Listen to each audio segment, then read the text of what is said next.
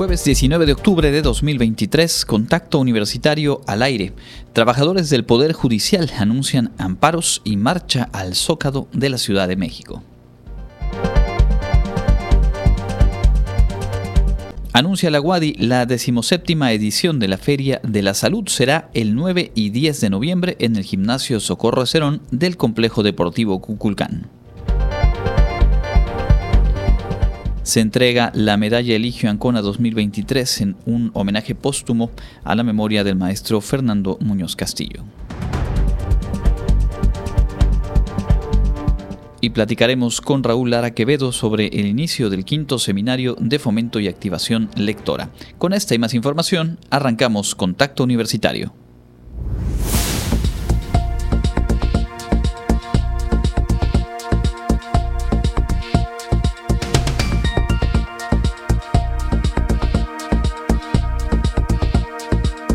Contacto Universitario, nuestro punto de encuentro con la información.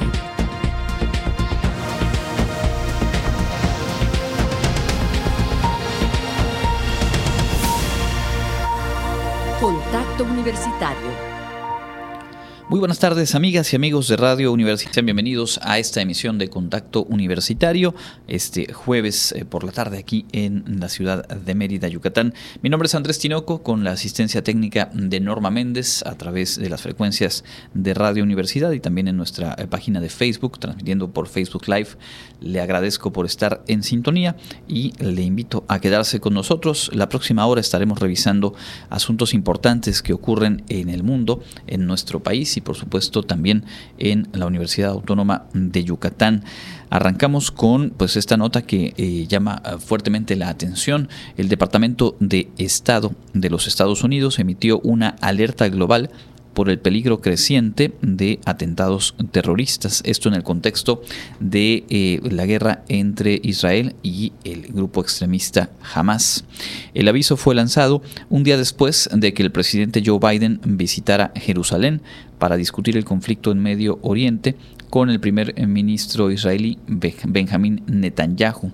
Y es obviamente eh, esa visita pues un gesto de respaldo a Israel y a la mecánica que ha seguido hasta ahora en, en respuesta a los ataques eh, terroristas ocurridos hace ya casi dos semanas y que en la respuesta altamente violenta y muy desafortunadamente indiscriminada, pues eh, tuvo también hace un par de días este eh, lamentabilísimo hecho de eh, pues el ataque eh, directo a un hospital en la Franja de Gaza con un número de varios centenares de personas eh, que perdieron la vida.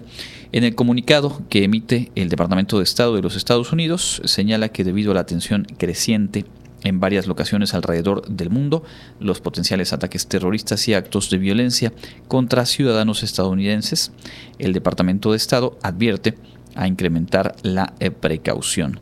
La administración del presidente Biden advierte así que podrían darse algunos atentados terroristas, manifestaciones y ataques contra ciudadanos de aquel país y por ello pues eh, piden precauciones. Justo eh, en, en las últimas eh, veinticuatro, treinta y seis horas, también el grupo Hezbollah, con sede en Líbano, eh, hizo un llamado a otras agrupaciones, organizaciones, para tomar represalias luego del ataque que ya le mencionaba al hospital en la Franja de Gaza y pues se han atribuido distintos ataques también a población civil más allá del territorio de Israel. De ahí eh, que venga esta alerta. Lo cierto es que, como nos decía el doctor eh, Manuel Martín Castillo a inicio de semana, platicando aquí en este mismo espacio, pues eh, no queda más que ver con eh, pesar que se deja eh, una vez más pasar la oportunidad de que las medidas, de que las acciones fuesen eh, distintas, eh, se dieran en el marco del derecho internacional con la concurrencia de los organismos eh, multilaterales, específicamente eh, la ONU y su Consejo de Seguridad. Y lo que pues toma vuelo de uno y otro lado pues es justo eh, el, el redoblar apuestas en cuanto a los hechos violentos y en todo esto pues eh, quedando en medio y como principales víctimas la población civil en aquella región. Volveremos con otros temas internacionales y también revisaremos lo más destacado en el plano nacional un poco más adelante. Ahora mismo le cuento en la información universitaria que hoy se dieron a conocer los detalles de lo que será la edición número diecisiete de la Feria de la Salud organizada por nuestra Casa de Estudios.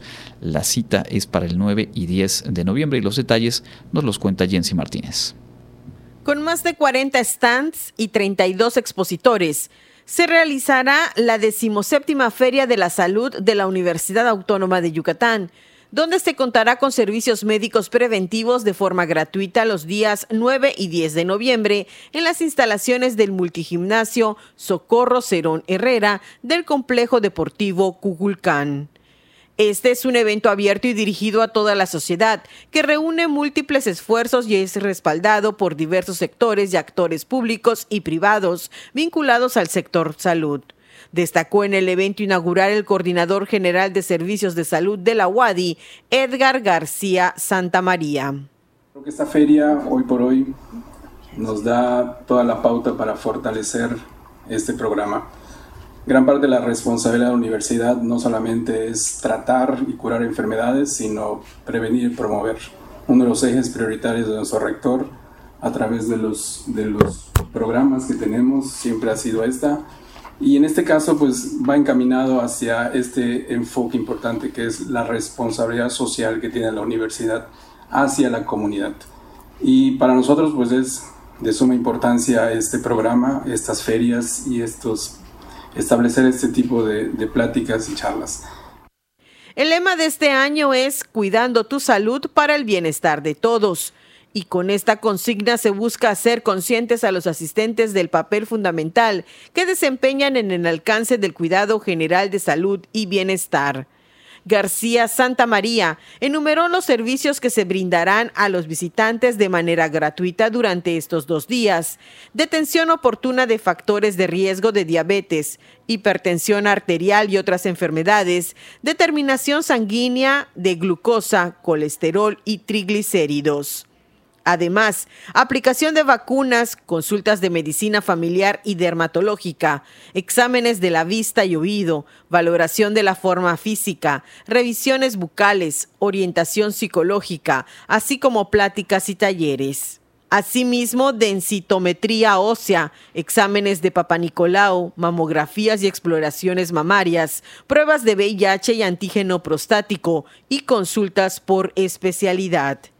Al tomar la palabra, el rector de la Universidad Autónoma de Yucatán, Carlos Estrada Pinto, manifestó el compromiso de la universidad de mantener este tipo de acciones que buscan un mayor acercamiento con la población y, sobre todo, poner al alcance las capacidades en salud de la institución con el fin de promover una cultura de prevención y cuidado de esta. Y nuestra universidad, pues uno de los pilares fundamentales es el tema de De, de la salud.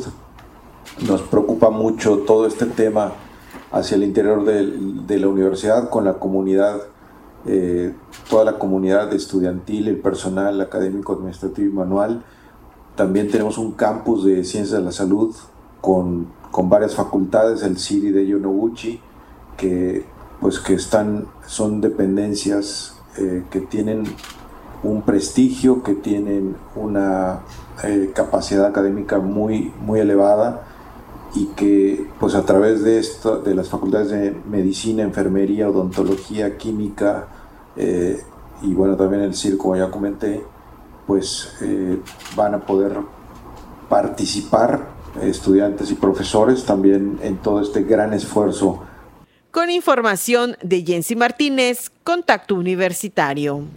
Bueno, pues ahí, digamos, los ponemos al tanto de esta invitación. La iremos reiterando en los próximos días, eh, conforme se acerque la fecha, para que cada uno y cada uno de ustedes pueda asistir y obviamente aprovechar este espacio de promoción de la salud y atención gratuita y pues eh, desde instituciones y la propia Universidad Autónoma de Yucatán.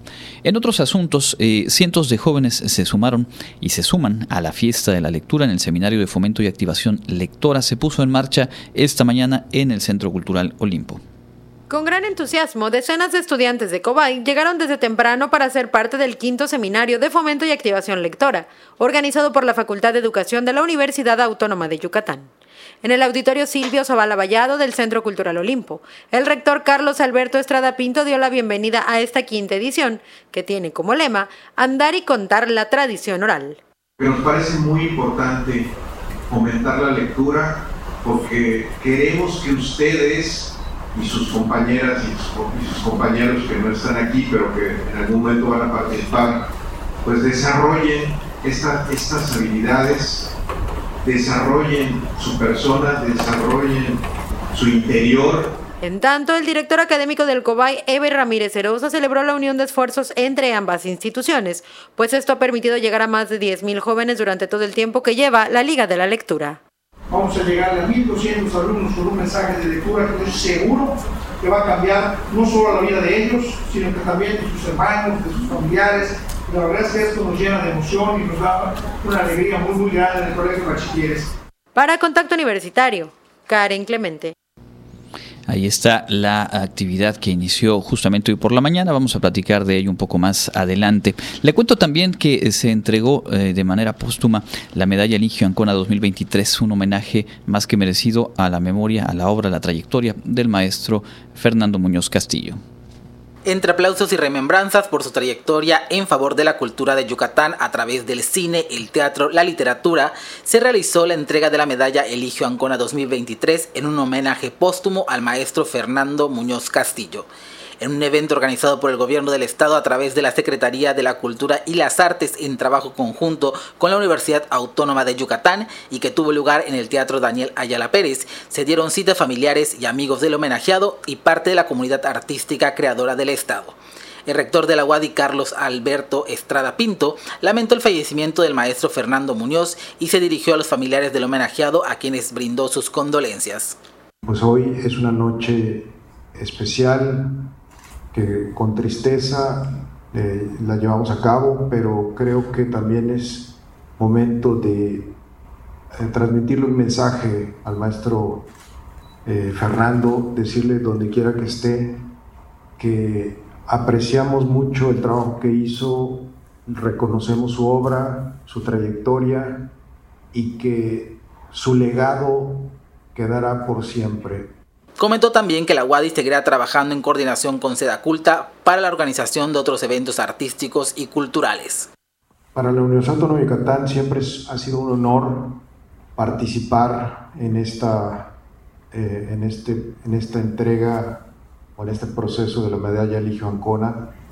Eh, eh, el hecho de que podamos nosotros a través de, de nuestro consejo universitario pues hacer eh, la convocatoria y todo el, eh, la designación del jurado y luego todo, llevar todo el proceso en conjunto con el gobierno del estado, pues la verdad es que nos llena de mucha satisfacción y orgullo y pues siempre estaremos dispuestos a, que, a seguir la colaboración y que podamos rendir homenaje a las grandes personalidades, grandes personas que ponen muy en alto el nombre de Yucatán.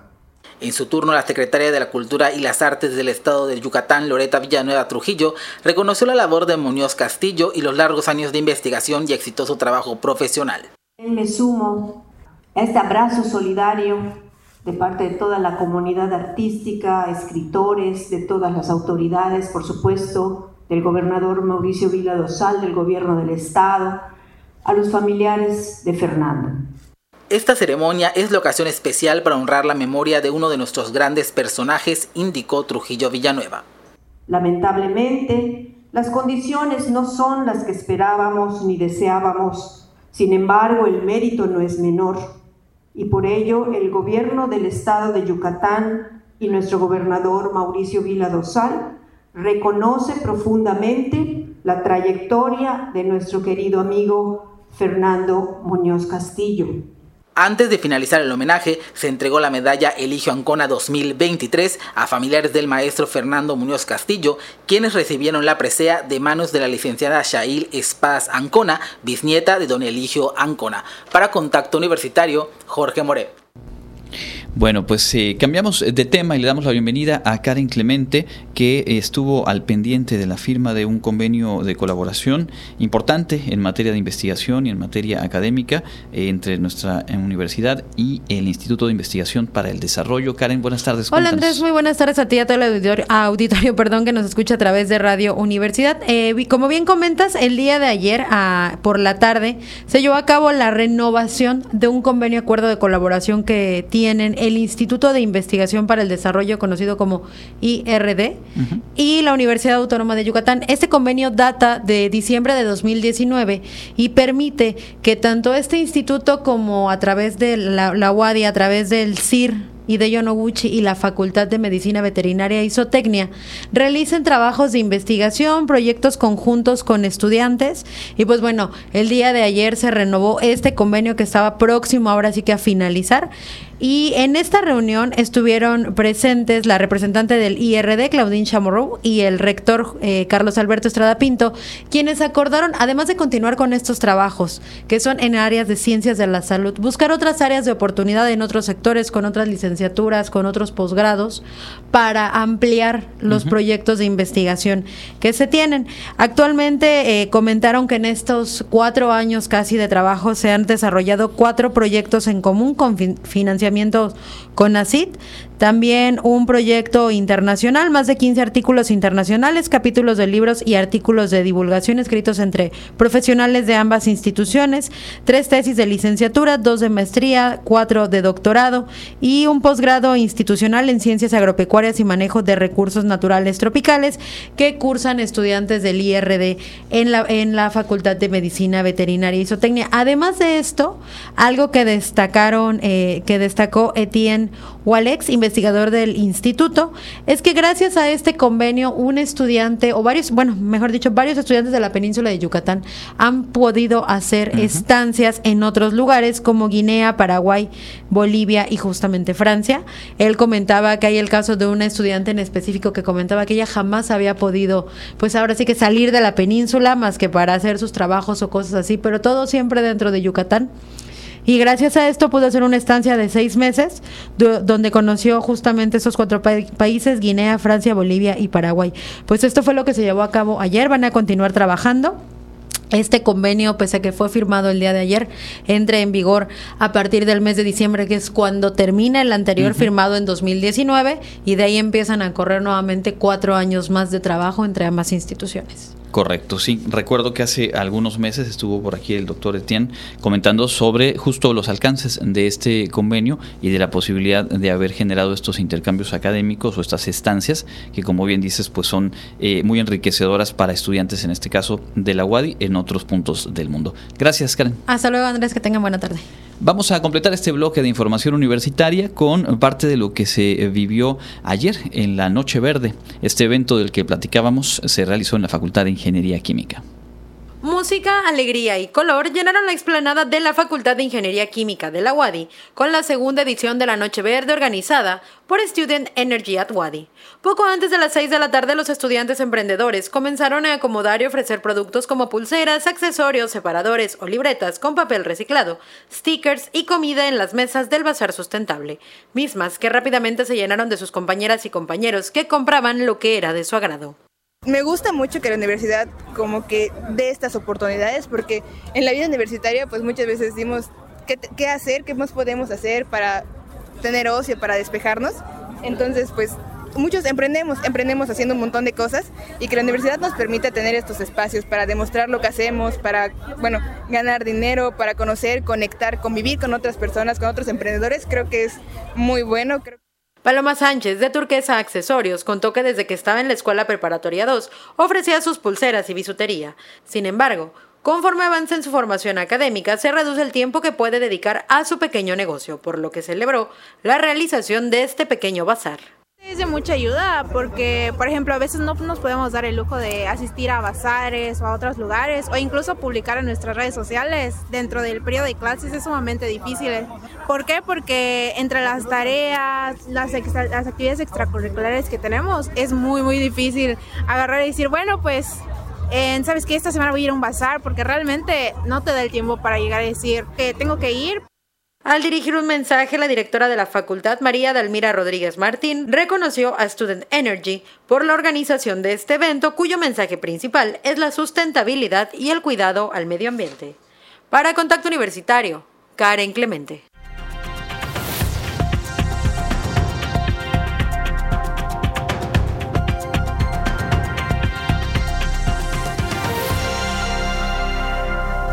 Continuamos en Contacto Universitario a través de las frecuencias de Radio Universidad y saludamos a quienes se integran a este espacio de entrevista desde las plataformas digitales de la Universidad Autónoma de Yucatán. Hoy nos da mucho gusto recibir aquí en cabina al maestro Raúl Lara Quevedo, que es parte del proyecto de, de modelo de activación lectora y pues también artífices en ese proyecto del quinto seminario de fomento y activación lectora Andar y Contar la Tradición Oral, que ya decíamos al inicio del programa, se puso en marcha hoy temprano y vamos a poder conocer cómo va y sobre todo lo que viene en el resto de días de actividad. Raúl, bienvenido. Muy buenas y letradas tardes, Andrés, a los amigos de Reuniversidad. Muchas gracias por la invitación y estamos bien contentos porque ya acabamos de acabar la primera mañana del uh-huh. quinto seminario de fomento y activación lectora, cansados pero muy contentos. Como normalmente ocurre en este tipo de, de eventos, y vale la pena también decirle al público, sí es un reto eh, durante las horas del evento, pero sobre todo es un reto todo el trabajo previo y tras bambalinas, ¿no? Ahora mismo en receso, tú aquí haciendo la difusión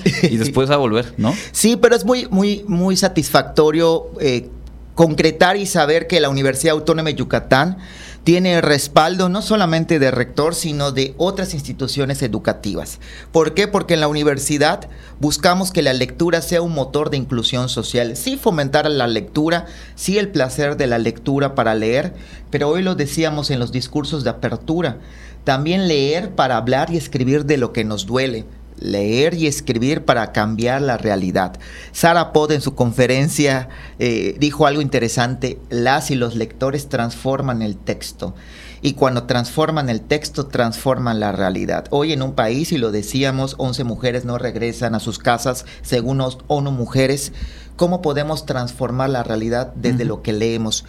Se ha centrado el seminario en la tradición oral. Nuestras invitadas nacionales están centrando el discurso en la lectura con equidad, con perspectiva de género. Y creo que eso es un tema importante. Me encanta que hoy fueron trescientos treinta y cuatro alumnos que estuvieron desde las ocho de la mañana hasta las doce del día. Y todos con hambre de preguntar, con decir uh-huh. cómo puedo opinar, cómo puedo escribir del calentamiento global. Cómo, y se percatan cómo desde los discursos, los refranes y las canciones repetimos estos patrones que incomodan, ¿no? Y creo que eso da el seminario, el quinto seminario de fomento y activación lectora. Para mí es una sorpresa que se siga manteniendo. Lo creamos como esta energía en conjunto en su momento en el programa Leer U A D Y y hoy, respaldados por la Facultad de Educación. Y cabe destacar que es un proyecto apoyado por el, por el Consejo Nacional en Humanidades, Ciencia y Tecnología. Uh-huh. Y que es un trabajo eh, que hemos también conocido a lo largo del desarrollo de la Liga de la Lectura, de eh, vinculación entre este modelo que ustedes han construido, que han puesto a andar en la Universidad Autónoma de Yucatán, que han compartido también con otras instituciones, no solamente eh, a nivel regional y nacional, sino también internacional, y que tiene estos eventos, estos puntos de encuentro, en los que también nos, nos compartía la, la doctora Eloísa hace unas semanas, pues también se renueva la energía a partir de, de ese tener reunidas y reunidos a los jóvenes, pero también a gente como quienes ya mencionabas que se suman a la invitación de ustedes. ¿Quiénes acuden, quiénes asisten a estas actividades y quiénes participan en este diálogo desde el escenario, pero que no por ello deja de ser horizontal? Bueno, la idea es que el seminario descentralice los esfuerzos lectores, por lo tanto hoy están participando estudiantes de dos planteles, Xoclán y Santa Rosa, son eh, planteles grandes porque con el Cobay trabajamos en conjunto desde el dos mil diecinueve uh-huh. en la Liga de la Lectura. Cabe destacar que la Liga de la Lectura es el nombre que se le da al modelo de lectura de la universidad en estas sedes hermanas, porque eh, la Liga de la Lectura es un programa nacional estratégico que busca que se replique los modelos exitosos en otras instancias. Hoy están bibliotecarios, hoy están setenta y dos directores de todos los planteles de los colegios bachilleres del estado de Yucatán, uh-huh. también capacitándose con dos cátedras de fomento a la lectura de la UNAM y de la UNESCO Internacional. También están participando las universidades, ya vino la comitiva de la Universidad del Carmen, la Universidad de Campeche, ya llegó los invitados internacionales, Sara Pot, llegaron los nacionales Benito Taibo, Laura Baeza, Lola Ancira, Daniela Ayala de Guanajuato. Mañana en el segundo día descentralizamos y nos vamos a Canqué uh-huh. y nos vamos a Canacín. Eh, a las diez de la mañana de manera paralela iniciamos las actividades y también, eh, esto es bien interesante, estamos involucrando por primera vez el mensaje de pertenencia a UADY. Nosotros, para que surja la Liga de la Lectura, levantamos una encuesta con diez mil estudiantes del Cobay. Y todos ellos decían que no son lectores porque no leen El Quijote de la Mancha o Sófocles o las tragedias griegas. Bien interesante, según el INEGI, eh, la media superior es el nivel más alto de deserción. Muchos de los alumnos que vemos, según las estadísticas, no los vamos a ver en la vida profesional universitaria. Y cuando platicamos esto con el rector, surge la iniciativa junto con el doctor Pedro Canto, director de la Facultad de Educación, de traer a estudiantes de municipios uh-huh.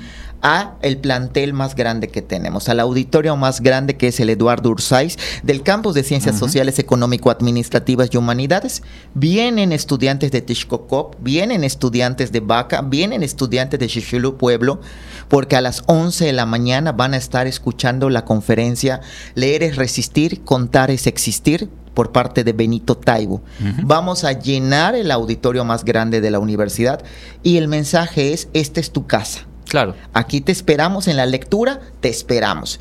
Y van a convivir con estudiantes universitarios porque desde las nueve de la mañana Imelda Matorel y Mariana Morales de la Cátedra de Fomento a la Lectura José Emilio Pacheco van a estar trabajando con estudiantes de educación, literatura y con estudiantes del Cobay que quieren coordinar sus propios talleres de lectura. Y el tercer día, pues el pregonero inicia por la casa, uh-huh. que es el veintitrés, nos dejan dormir el domingo, y el veintitrés vamos a estar eh, en preparatoria número uno, en preparatoria número dos, y en la unidad académica bachillerato con interacción comunitaria. Agradezco a sus directores, Carlos Rosas, a la be- doctora Beatriz Novelo Cobián, y al doctor Guillermo, que estuvieron con nosotros uh-huh. en la inauguración, porque la Liga de la Lectura, el modelo de fomento a la lectura, llega a los planteles de la universidad. Hay un efecto multiplicador eh, que pues da fe de que todas estas iniciativas eh, no surgen, como ya lo decías, de una buena voluntad institucional, sino de lo que ya de por sí en las comunidades eh, estudiantiles había de, de interés, de inquietud, quizá de distancia respecto a la lectura y cobrar conciencia de que somos lectoras y lectores todos. Hace tiempo que en la universidad se nos ha hecho ver que hay muchas maneras de, de leer. Y te preguntaría, dentro de todo este recorrido, en este caso con los Cobay, Eh, ¿qué te ha impactado más de esas eh, interacciones con las y los estudiantes, de las experiencias que se van recuperando respecto al planteamiento original, a lo que ya habían recorrido ustedes dentro de la universidad y el llevarlo en este caso ya por largo tiempo a los espacios de... Me encanta la pregunta porque me hace reflexionar que no somos tan diferentes. Eh, yo siempre he dicho que el perico donde quiere es verde y dicen que por estudiar en una universidad, órale, no, yo estudié en la Alianza de Camioneros de Yucatán, preparatoria número seis, mando un saludo a todos ellos. Y nos encontramos las mismas características con estudiantes UADY, que sí es importante reconocer que los modelos de lectura actuales que utilizamos en la currícula deben de actualizarse. Uh-huh. Debemos de voltear a ver el interés de los estudiantes. Y el estudiante ya está buscando hablar de temas críticos, quiere hablar de el impacto ambiental del Tren Maya, el impacto ambiental de la crisis, también el tema de la ansiedad y la depresión. Vaya, en el concurso de cuento, los temas que están saliendo son dismorfia de género. Entonces, Entonces, lo que a mí me está impactando es que los modelos de lectura no van a la velocidad de los intereses de los actuales lectores. Y eso también nos obliga a girar las estrategias. Hoy arrancamos con Lola Ancira, autora del Vals de los Monstruos, que es una escritora gótica que habla de textos góticos. Y hoy estaba sentada platicando con trescientos estudiantes y les decía, bueno, ustedes pueden existir desde lo que escriben. Bueno, que eso lo reciba un estudiante es importante. ¿Y qué otra cosa? Como bien lo dices, el modelo de fomento y activación lectora en la UADY surge el ocho de noviembre del dos mil quince en la Escuela Preparatoria número dos. Y lo que hemos hecho desde siempre, Andrés, ha sido diagnosticar. Antes de suponer que esto quieren los uh-huh. estudiantes, diagnosticamos a través del observatorio de lectura cuáles son los intereses y los gustos lectores. Ese ha sido el éxito, preguntarle al usuario qué es lo que quiere. Y eso no sucede. Y lo segundo es descosificar la lectura. Como bien lo dices, para la Universidad Autónoma de Yucatán y el modelo, leer no necesita exclusivamente al libro, porque fomentar la lectura, centrándola únicamente en el libro, aumentamos la brecha de desigualdad social, porque en un país en donde el libro que quieres cuesta más que el salario mínimo, o comes o lees. Y creo que la tradición oral, las leyendas, los refranes, hoy hicimos un concurso de bombas improvisado, uh-huh. creo que eso empatiza y genera una horizontalización. La Liga de la Lectura, el modelo de lectura de la universidad, fusionan sus esfuerzos y eso hizo que seamos atractivos y somos hoy un programa nacional estratégico, eso no cualquiera lo puede decir, y la universidad lidera este movimiento peninsular. Correcto. A reserva de algo más que tú quieras agregar, eh, creo que vale la pena también aprovechar, como lo hicimos cuando estuvo por aquí la, la doctora Eloísa, para preguntarte un poco de lo que trajiste de vuelta a un encuentro a inicios de este semestre en la Ciudad de México, en donde ah. fueron justo a contar y a escuchar otras experiencias de este tipo. Ya nos decía la doctora Eloísa lo, lo interesante que resultó y lo enriquecedor, y también, ¿por qué no decirlo?, el, el reconocer que lo que se ha trabajado aquí eh, tiene obviamente un mérito y tiene un valor en el plano nacional y más allá. ¿Qué trajiste tú de vuelta? Yo me traje mucha sorpresa. Yo no pensé que tuviéramos tanto impacto en, en el centro del país. Cuando nos evaluaron, ya vinieron los evaluadores Conacyt la semana uh-huh. pasada, nos cayeron de sorpresa el fin de semana y veían todo lo que nosotros les narramos en la Ciudad de México, que pareciera que dirían estos de Yucatán, pues a lo mejor están enamorados de su proyecto y se dieron cuenta que no es nuestro proyecto, es un proyecto de todas las instancias. ¿Qué me traje? Que la universidad se adelantó. Se adelantó. Hoy se está hablando de la democratización de la lectura sin el libro. Eso la universidad desde el dos mil quince lo está trabajando. ¿Qué más me traje? Me traje que el plan sectorial de cultura del actual gobierno federal está alineado a nuestro modelo. O sea, el modelo del dos mil quince buscaba la democratización, la inclusión social desde las lenguas originarias, buscar la perspectiva de género. Y que me traje mucha, mucha hambre de seguir impulsando espacios lectores. No me queda duda reafirmar que la Universidad Autónoma de Yucatán es la primera a nivel sur-sureste en impartir asignaturas de fomento y activación lectora para todos los más de cincuenta programas académicos con valor curricular, que se sigue, que se sigue sucediendo. Uh-huh. Hoy estudiantes de ingeniería física que les doy clase cursan una materia y ni les dan créditos. ¿Por qué? Porque se lee en matemáticas, se lee en ciencias y en física. ¿Qué me traigo? Me traigo grandes alianzas y amigos. Hoy me sorprende que whatsappeamos con Colima, con el Estado. Creo que tanto la doctora Eloísa Alcocer como un servidor no habíamos dimensionado el impacto nacional que está teniendo el modelo de lectura de la universidad. Y eso me llena de mucho orgullo. Hoy estamos trabajando con investigadores asociados que fueron nuestros alumnos. Uh-huh. Y eso es muy padre porque formamos una nueva generación de investigadores. Y cierro con el comentario que dijo Benito Taibo ayer al llegar. Me impacta lo grande que ya es la lectura en Yucatán. O sea, ¿qué estamos generando desde el dos mil quince a hoy? Hoy la U A D Y está en el mapa de una de las instituciones de profesionalización de fomento y activación lectora. Y eso es bien interesante porque lo hemos hecho y creo que les consta a la mayoría de las personas con las cuales hemos caminado juntos, que lo hemos hecho pasito a pasito, construido, cimentado, de becas FONCAS, de gestión de proyectos. Yo y un Conacyt. Entonces, creo que estamos haciendo bien las cosas con un diplomado de fomento y activación lectora que tiene más de cinco generaciones, que ha beneficiado a más de ciento setenta profesores que ya están implementando el modelo de la universidad en sus aulas. El semestre pasado, Andrés, nos escribió la dirección de la Escuela Nacional del Este de Paraguay uh-huh. para ver nuestro modelo y tomaron el diplomado. Sí, sí, lo recuerdo. Y eso, eso llena de emoción porque ahora el modelo de lectura de la universidad es también de impacto internacional. Pues ahí está, es, es resultado del trabajo que se ha hecho, de, del empeño y, como ya decías, también de estar siempre pendientes de qué ocurre con las comunidades a las que buscan impactar y partir de sus intereses y sus necesidades. Así que sabemos que vamos a seguir platicando de otras etapas, de otros momentos. Por lo pronto arrancó hoy este seminario, todo el éxito para las jornadas que restan, hoy por la tarde en el Olimpo y lo que ya nos describías eh, mañana y el lunes. Y pues aquí siempre pendientes para seguir cont- compartiendo con la audiencia. Muchas gracias, Andrés. Andrés, nos vemos con Laura Baeza, vamos a hablar del boom latinoamericano femenino y una mesa panel inédita, Sara Pot y Benito Taibo en un solo Nada conversatorio. Más. No, no, no, con eso cerramos el broche de oro. Muy bien, pues muchísimas gracias, gracias. Y enhorabuena por este trabajo. Es el maestro Raúl Lara Quevedo platicándonos sobre este quinto seminario de fomento y activación lectora, Andar y contar la tradición oral. Hacemos una pausa, volvemos con más.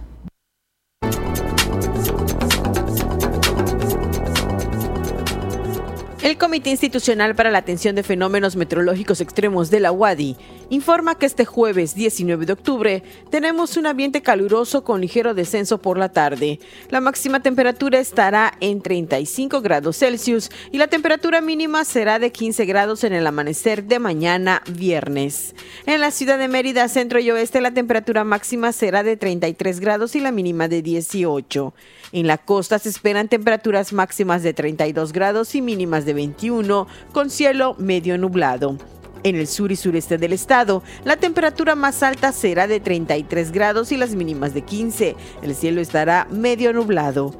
En el este y noreste de Yucatán tendrán como máximo treinta y tres grados y una temperatura mínima de diecisiete. Para Contacto Universitario, Elena Pasos.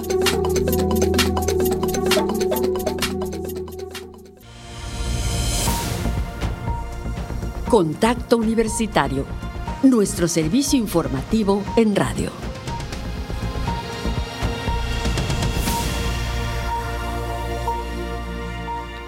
Continuamos en Contacto Universitario. Muchas gracias por estar en sintonía y un saludo a nuestro querido Adriel Nito Cárdenas, que se reportó por aquí vía WhatsApp, que nos andaba escuchando en su camino a casa. Así que bueno, gracias a él y a todas, todos ustedes por estar en sintonía. Un poco más adelante tendremos, por supuesto, la agenda universitaria y la información internacional.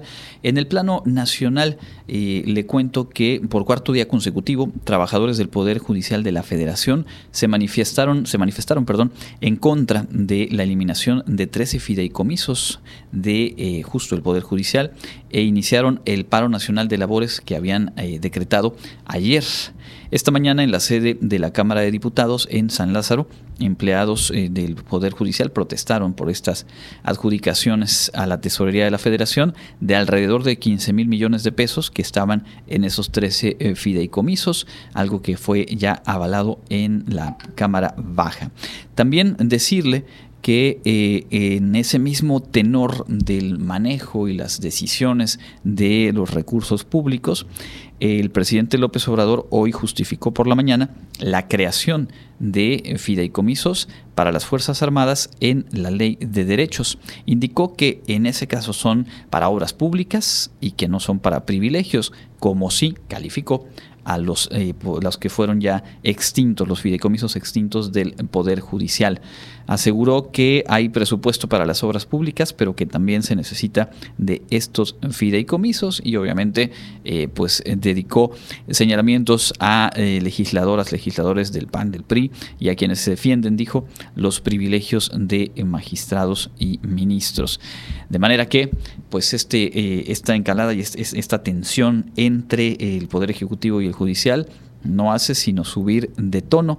Sabemos eh, que hay eh, mucho en juego, no solo respecto a los recursos, sino sobre todo en el terreno de la política y ambos espacios. Por un lado, las manifestaciones de trabajadoras y trabajadores, algunas declaraciones, entrevistas que han dado ministros de la Suprema Corte y del otro lado, ya sabemos, en el escenario y en la palestra de la conferencia matutina, pues no amainan ni disminuyen el tono de los calificativos, las descalificaciones, en este caso hacia el Poder Judicial. Atendible también en lo que se cuestiona. Por un lado, al Poder Judicial se le extinguen estos fideicomisos, puede ser válido o no, puede haber argumentos o no. Habrá que ver eh, de qué manera se resuelve esto en su momento, justo en el terreno judicial, ante recursos y amparos. Y por otro lado, al mismo tiempo, el mismo gobierno genera otros fideicomisos, estos que van hacia eh, las Fuerzas Armadas, vinculados con la operación de obras como el Tren Maya. Y Y también algún cuestionamiento que se ha eh, leído, se ha dicho en los últimos eh, días respecto a por qué hasta este punto, hasta el quinto año eh, de gobierno, ya el sexto en marcha, es que eh, en el presupuesto del Ejecutivo o a partir del trabajo legislativo se cuestionan esos fideicomisos del Poder Judicial, fideicomisos que ya existían los años previos. Era otro el titular de la Suprema Corte, y por lo tanto de la Judicatura. Probablemente por ahí alguna razón, algunas explicaciones, pero por lo pronto de eso seguiremos dando cuenta porque, le reitero, ese conflicto y esa tensión no ha disminuido ni tiene eh, pues pinta de que vaya a distenderse. Vamos a escuchar a continuación lo más destacado de la información local. Estamos en Contacto Universitario.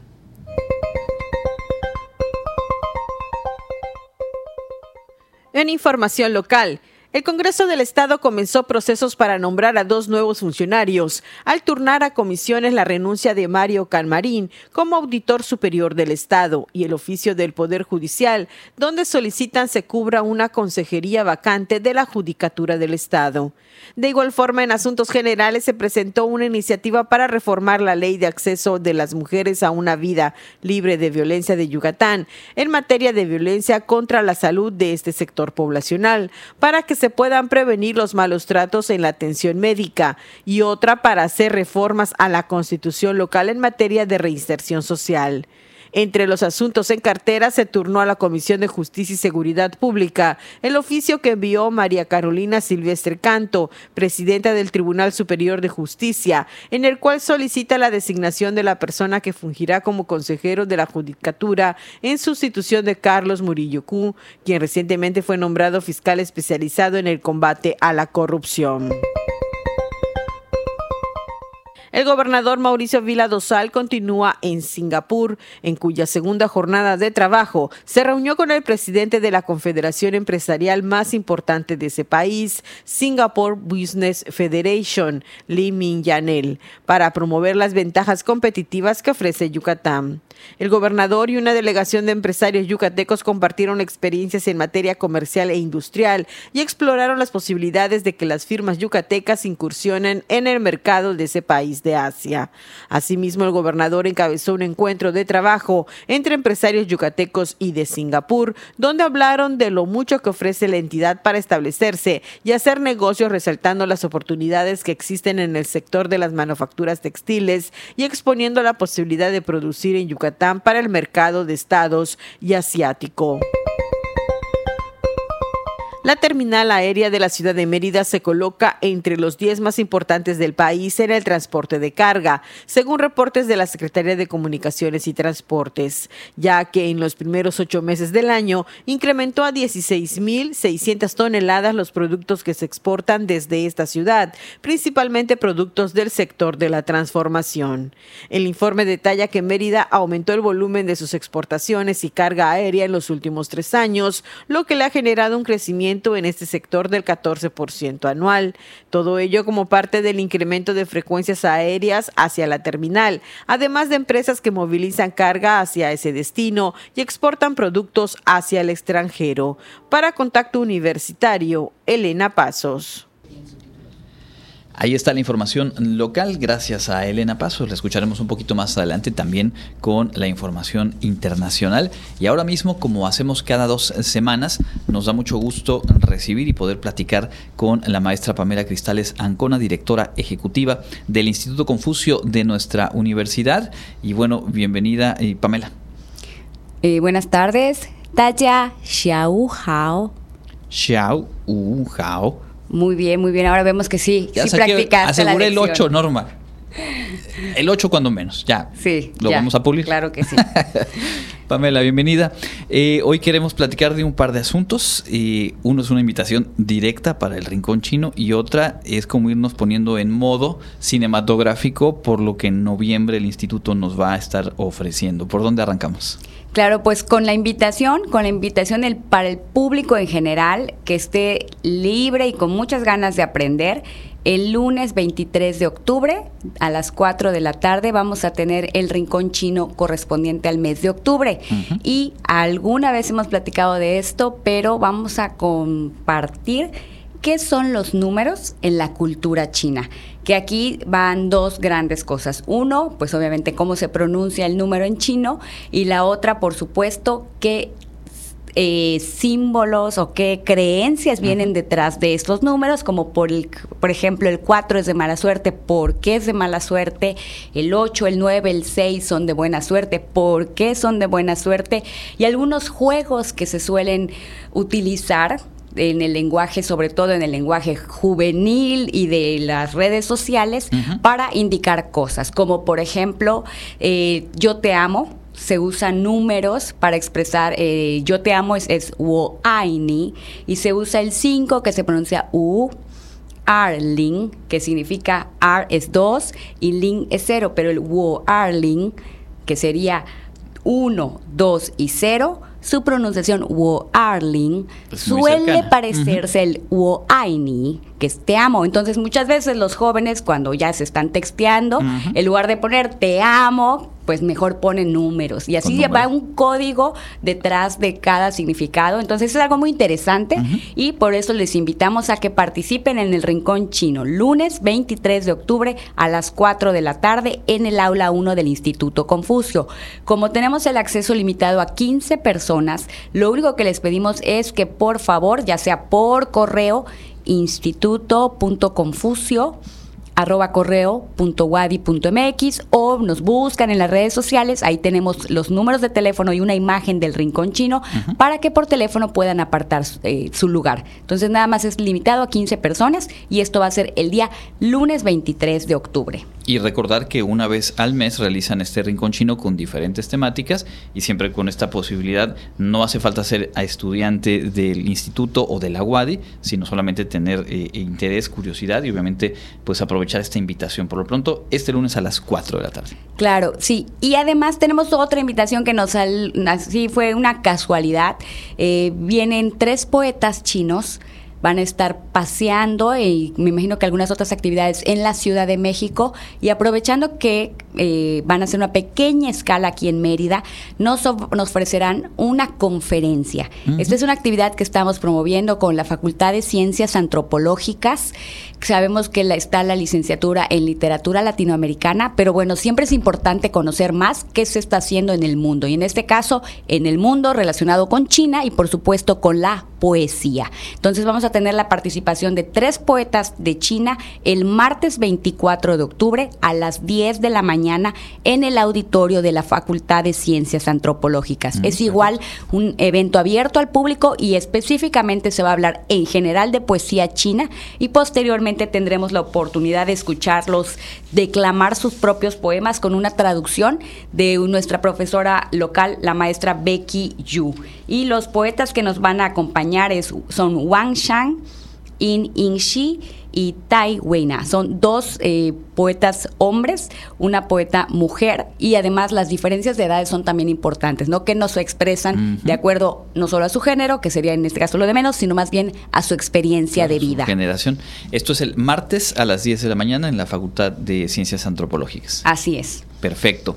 Ahora bien, decíamos que la segunda parte de lo que nos has preparado para hoy nos va a ir poniendo en contexto para diferentes actividades que van a realizar en el mes de noviembre y que tiene que ver con el séptimo arte. Cuéntanos. Claro. Bueno, alguna vez recuerdo también que platicamos lo del cine en China. El cine en China, cabe destacar que pues inició a finales del siglo diecinueve, específicamente la primer película se grabó en mil ochocientos noventa y seis, y algo que debe la gente conocer es que en China, así como podemos decir Estados Unidos, Hollywood, y todo el uh-huh. mundo conoce Hollywood, no sé, en la India es el caso de Mumbai o Bombay, uh-huh. en el caso de China es Shanghai. Entonces, Shanghai. La sede del séptimo arte es Shanghai. Y precisamente ahí iniciaron las primeras compañías de cine, y de ahí surgieron los grandes actores.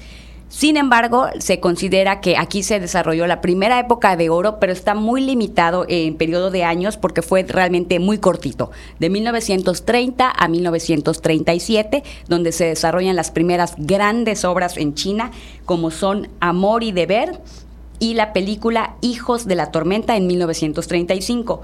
Sin embargo, eh, pues, o algo, un dato curioso que yo encontré es que de esta película de mil novecientos treinta y cinco, para que vean la importancia de combinar no solo las imágenes, la fotografía, que sabemos que ahora se premia, sino hasta la música. Uh-huh. En esta película Hijos de la Tormenta de mil novecientos treinta y cinco había una música, una canción que se llamó La Marcha de los Voluntarios. Uh-huh. Y esta después se adopta como himno nacional cuando se crea la República Popular China en el cuarenta y cinco. O sea, trascendió a ese nivel. A ese nivel de la influencia. Y ¿Qué pasó en este momento? Pues que, como suele suceder en algunos lugares, eh, hubo una guerra, la invasión japonesa que se dio eh, en los años treinta y que, por supuesto, uno de los lugares más afectados fue Shanghái, precisamente porque se constituyó como un lugar con mucho interés extranjero, con mucho dinero. Pues se interrumpe, se acaba por completo esa primera época de oro del cine de China y surge la segunda época de oro hasta que, pues, se acaba la eh, invasión japonesa y puede iniciar este movimiento y se van las compañías que se conocían y surgen nuevas compañías cinematográficas. Algo importante es que al acabarse la segunda, eh, la perdón, la invasión japonesa, los nacionalistas y los comunistas vuelven a su a su pro, eh, problema que tenían en ese Ajá, momento, claro. Entonces ya se acabó la guerra contra Japón, regresamos con problemas y ahí se vuelve a estancar un poco uh-huh. la industria cinematográfica. Sin embargo, después de este periodo viene otro pro, eh, el de ya el establecimiento de la República en mil novecientos cuarenta y nueve y se usa el cine, pero ya no con esta idea de que nosotros tenemos ahorita de entretenimiento y de disfrutar, uh-huh. sino se dan cuenta que puede ser un excelente elemento para propagar, propaganda. obviamente, la, la ideolo- ideología comunista, en este caso como propaganda, y por uh-huh. supuesto para la reconstrucción de la unidad nacional y la recuperación del orgullo que se había perdido. Posteriormente a esta fecha vemos cómo no puede avanzar el cine. Lo uh-huh. que estoy tratando de marcar es que no puede avanzar el cine. Sí, sí. Después viene la revolución cultural, que si la gente lo conoce, pues hubo muchísimas limitaciones precisamente para el desarrollo libre de, de, de la cultura en estos momentos, por lo tanto el cine no fue la excepción. Y es hasta la década de los ochentas que surge algo llamado los directores de la quinta generación. Y estos directores son los que están presentes hasta el día de hoy y son considerados ya a nivel mundial como lo más representativo y un sello de calidad cuando hablamos de cinematografía china. En este caso estamos hablando de Zhang Yimou y de Chen Kaige. Y para que la gente tenga una idea, porque como que los nombres en chino no nos suelen dar muchas referencias, pues en el caso de Zhang Yimou, él eh, es el que hace una película que está en todas las plataformas y está en la televisión local, que se llama eh, la de las dagas voladoras. No recuerdo bien el nombre, pero es el de las dagas voladoras. Y pues realmente son los representantes a nivel mundial. La Casa de las Dagas Voladoras en dos mil cuatro, uh-huh. y para los que no se acuerden, pero sí eh, tal vez el nombre de El Tigre y el Dragón uh-huh. hace referencia a ya una nueva generación de cine chino. Esto surge después de que China entra a la O M C en el dos mil. Bueno, al año siguiente esta película se gana el Oscar. Sí, claro. Y pues no solamente se gana el Oscar, sino también empieza a ser un punto de referencia para tomar el cine, el cine chino de antes uh-huh. y el cine chino Una actual. Nueva época, digamos, ¿no? Uh-huh. Y bueno, del cine contemporáneo, pues más bien podríamos mencionar algo que me llama, que me llamó la atención, eh, los estudios mundiales de Hengdian, que están en la provincia de Zhejiang, muy cerca de Shanghái, pero no es la misma provincia, son actualmente los más grandes del mundo. Pues sí, tiene sentido. Si pensamos en el tamaño de la, de la economía, en, en el poderío y en que, como ya nos explicas, después de varias eh, fases eh, hay como mayor apertura, un florecimiento de, del séptimo arte, pues por lógica en China tenía que tener las dimensiones de un país de, de, de justo esa trascendencia. Qué interesante, porque hablamos, a diferencia de México, donde sabemos que el desarrollo del cine tuvo una época de mucho florecimiento y sí sus eh, idas y, y venidas, pero finalmente no ha dejado de tener presencia, aunque también ha, ha habido distintas etapas, y en un país tan grande, tan poderoso como China, los procesos culturales y políticos han impactado las artes y bueno, el cine no podía quedar al margen, ¿no? Así es. Y bueno, todo este eh, recorrido por la historia del cine chino viene a colación, ¿por qué? Porque noviembre es el mes del cine en el Instituto Confucio. Uh-huh. Ya este es el tercer año que vamos a tener noviembre de cine. Y dado lo, la encuesta que tuvimos con nuestros alumnos y con el público en general, se tomó la decisión, por el número de votos, que las películas durante noviembre se proyectarán los días jueves uh-huh. de tres a cinco de la tarde en el auditorio del Instituto Confucio, y es una atenta invitación porque es, una, es entrada libre. El idioma es el idioma original, están en chino con subtítulos en español, español. por supuesto. Uh-huh. Correcto, entonces esto eh, va a realizarse en el mes de noviembre a partir del primer eh, jueves. A las tres de la tarde. El segundo jueves, segundo jueves. Porque el primer jueves es día de comer P I P, ¿cierto? Es dos de noviembre. Entonces, o sea, respetamos las tradiciones. Pibes, no, sí, sí, claro. Y hasta la siguiente semana vamos a tener la primera película, que es un drama infantil, donde se narra la vida de una familia del Tíbet. Uh-huh. Eh, buscando, no obviamente no de, no de la capital Lhasa, sino buscando llegar a Lhasa, haciendo un viaje de tres personas con una madre muy enferma. Entonces es un drama donde a partir de ese viaje la familia vuelve a conectar. Entonces es muy interesante porque no solamente vamos a ver paisajes hermosos de China, vamos a ver la interacción de una familia, uh-huh, pero además de una familia de minoría étnica, como es la que está presente en el Tíbet. Y después vamos a tener una comedia romance ya más contemporánea para los que gusten, el segundo jueves, que se va a llamar... Aquí lo tengo, Los Expedientes Extres, uh-huh, el regreso de los ex. No eran los ex de Expedientes Secretos, sino de los exnovios. Entonces esta es la película con la que culmina una serie de idas y venidas en un noviazgo. Un tema tan global como podemos constatar ahora mismo, ¿no? Así es. Y les vamos a compartir esto en las redes sociales, muy importante, hasta con el resumen, la sinopsis, claro, todo para sí, que sí, se animen sí. y participen en el ciclo de cine chino dos mil veintitrés.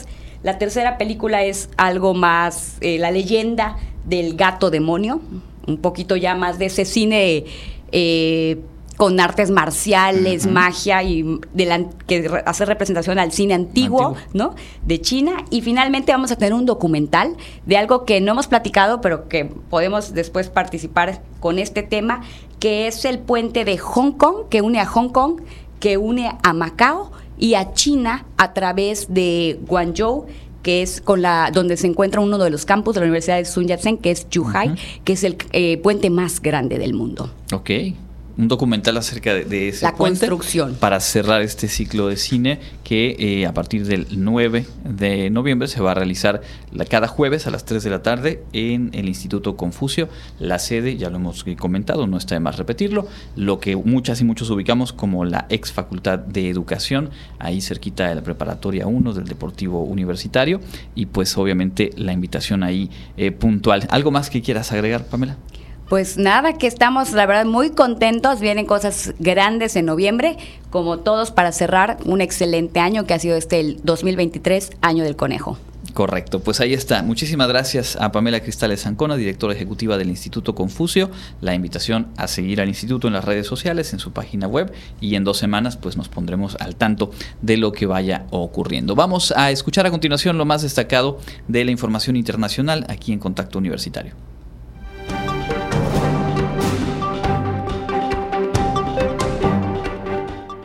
En el ámbito internacional, las autoridades peruanas restringieron indebidamente los derechos humanos de los manifestantes durante las protestas a escala nacional celebradas entre diciembre de dos mil veintidós y marzo de dos mil veintitrés. Concluyó un informe publicado este jueves por la Oficina de Naciones Unidas para los Derechos Humanos.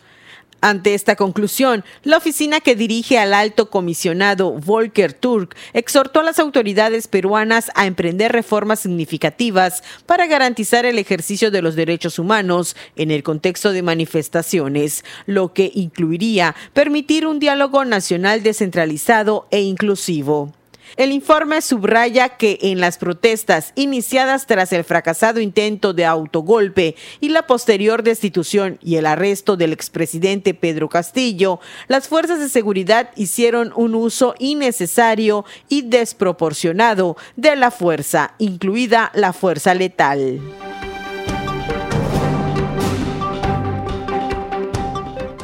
La Unión Europea intensificó este jueves su escrutinio a las grandes empresas tecnológicas con demandas para que Meta y TikTok detallen las medidas que han tomado para reducir el riesgo de difundir y amplificar contenidos terroristas y violentos, discursos de odio y desinformación durante la guerra entre Israel y Hamás. Según las nuevas normas de la Unión Europea, que entraron en vigor en agosto, las principales empresas tecnológicas enfrentan obligaciones adicionales para impedir que una amplia gama de contenidos ilegales florezcan en sus plataformas o enfrentan la amenaza de fuertes multas.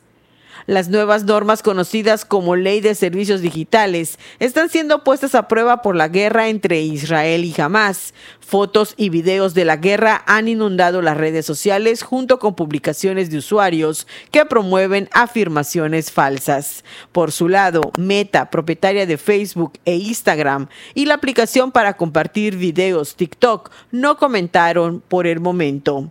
Las empresas tienen hasta el miércoles para responder preguntas relacionadas con su respuesta a la crisis. Para Contacto Universitario, Elena Pasos.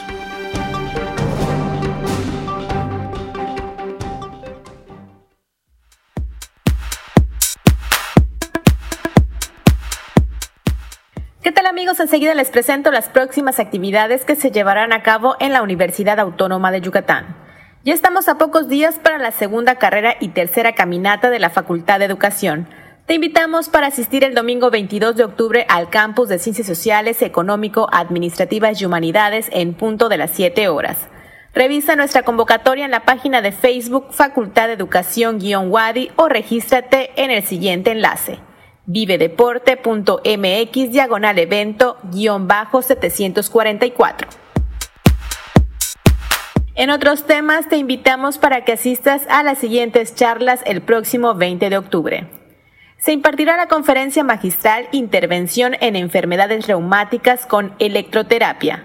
Tendrá lugar en el auditorio de la Facultad de Química de la U A D Y a las ocho treinta horas. No te pierdas la mesa panel Beneficios de la Rehabilitación en Pacientes con Enfermedad de Parkinson. La cita es en el auditorio de la Facultad de Química de la U A D Y a las nueve treinta horas. Asiste al taller Elaboración de Guías para el Estar Bien Académico, que se impartirá mediante la plataforma Teams de diez a doce treinta horas. Te invitamos a la mesa de expertos Afectaciones Pulmonares en Personas con Enfermedades Reumáticas, que se llevará a cabo en el auditorio de la Facultad de Química a las diez treinta horas. Y por la noche se presentará el Ballet Folclórico de la Universidad Autónoma de Yucatán en el patio del Centro Cultural Universitario a las veinte horas. Esto ha sido lo más relevante de la agenda universitaria. Mi nombre es Fabiola Herrera Contreras, Comunicación Digital, Audiovisual e Identidad. Muchas gracias a Fabiola y a todo el equipo que conforma la producción de este espacio informativo. Antes de despedirnos en la emisión de hoy, únicamente invitarle y recordarle que hemos estado transmitiendo desde el sábado pasado eh, buena parte de los conciertos del Festival Internacional Cervantino. Nos enlazamos con Radio Educación, con Radio Universidad de Guanajuato, y tenemos una programación muy amplia para compartir con ustedes. Pueden consultar en nuestras redes sociales cada una de las invitaciones y, y por supuesto disfrutar aquí la mayoría de ellas en directo, algunas con un eh, pequeño eh, desfase por cuestión de nuestra programación, pero eh, los eventos del día los compartimos aquí en Radio Universidad. Le invito también a quedarse con la programación. En unos minutos más el espacio de Inmortales eh, de la Música, y a las seis y media de la tarde el programa Letras en Tránsito, a las siete de la noche Espacio Sensorial y a las ocho y media Mundofonías. Gracias por su sintonía, gracias a Norma Méndez en los controles técnicos, y lo mejor para cada uno y cada uno de ustedes en esta tarde de jueves. Nos escuchamos mañana. Contacto Universitario, nuestro punto de encuentro con la información. Una producción de la Coordinación de Comunicación Institucional de la Universidad Autónoma de Yucatán.